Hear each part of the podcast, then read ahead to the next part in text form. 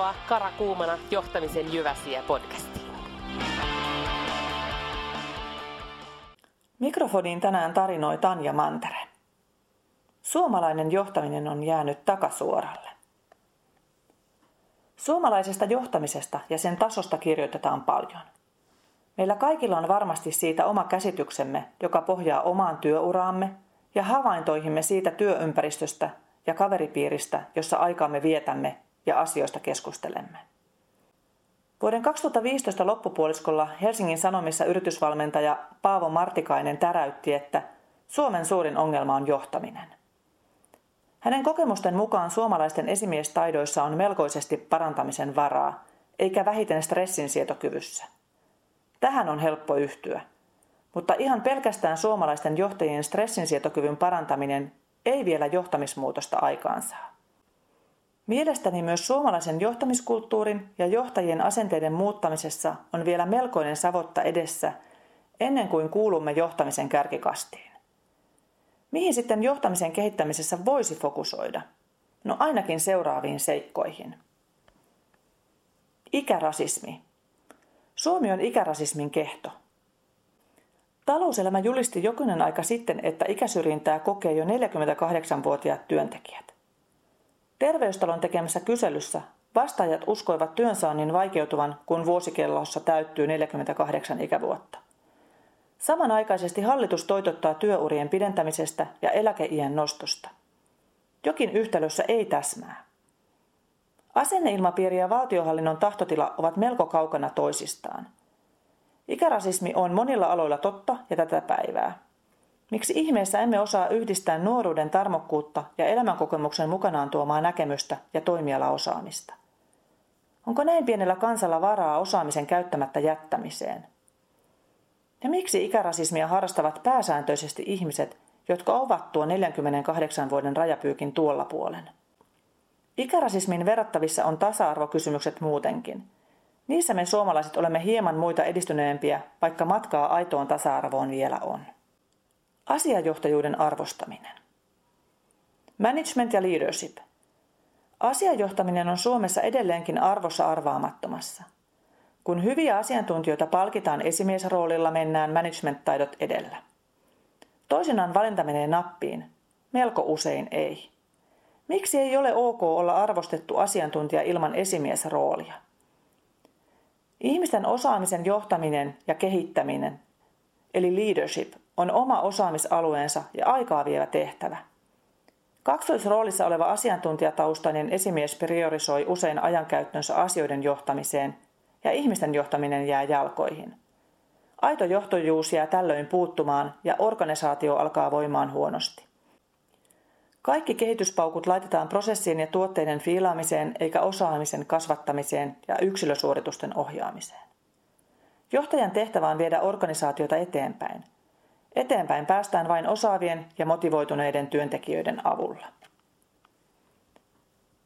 Työmuotojen joustamattomuus.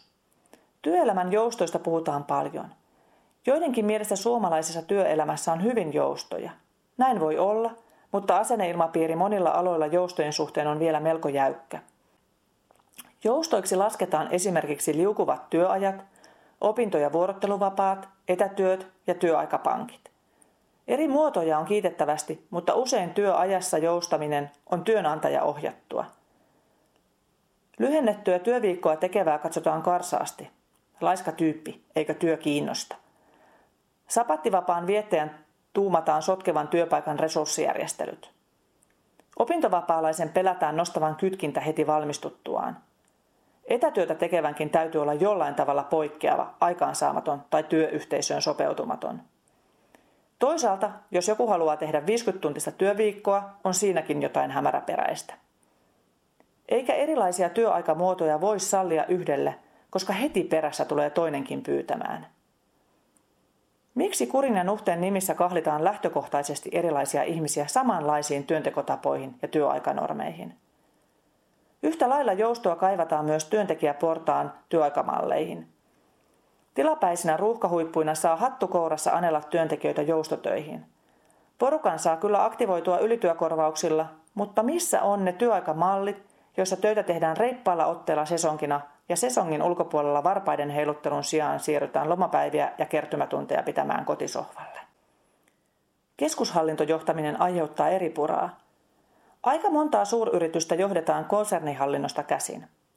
Konsernihallintoon on istutettu vastavalmistuneita kirjaoppineita idealisteja tai pitkään kenttätyöstä poissa olleita adjutantteja – Riskinä on rahantekokoneistosta vieraantunut toinen toisiaan työllistävä esikunta, joiden kustannusten kantaminen on kestämätöntä. Johtaja, jonka ote yrityksen asiakasta laskuttavaan osaan on vieraantunut, on enemmänkin haitaksi yritystoiminnalle kuin hyödyksi.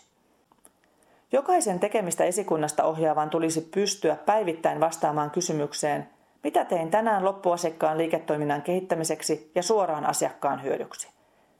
Ja voisihan sitä istuttaa omaan hallintorakenteeseen pakollisen kvartaalikohtaisen työharjoittelun yrityksen operatiivisessa osiossa.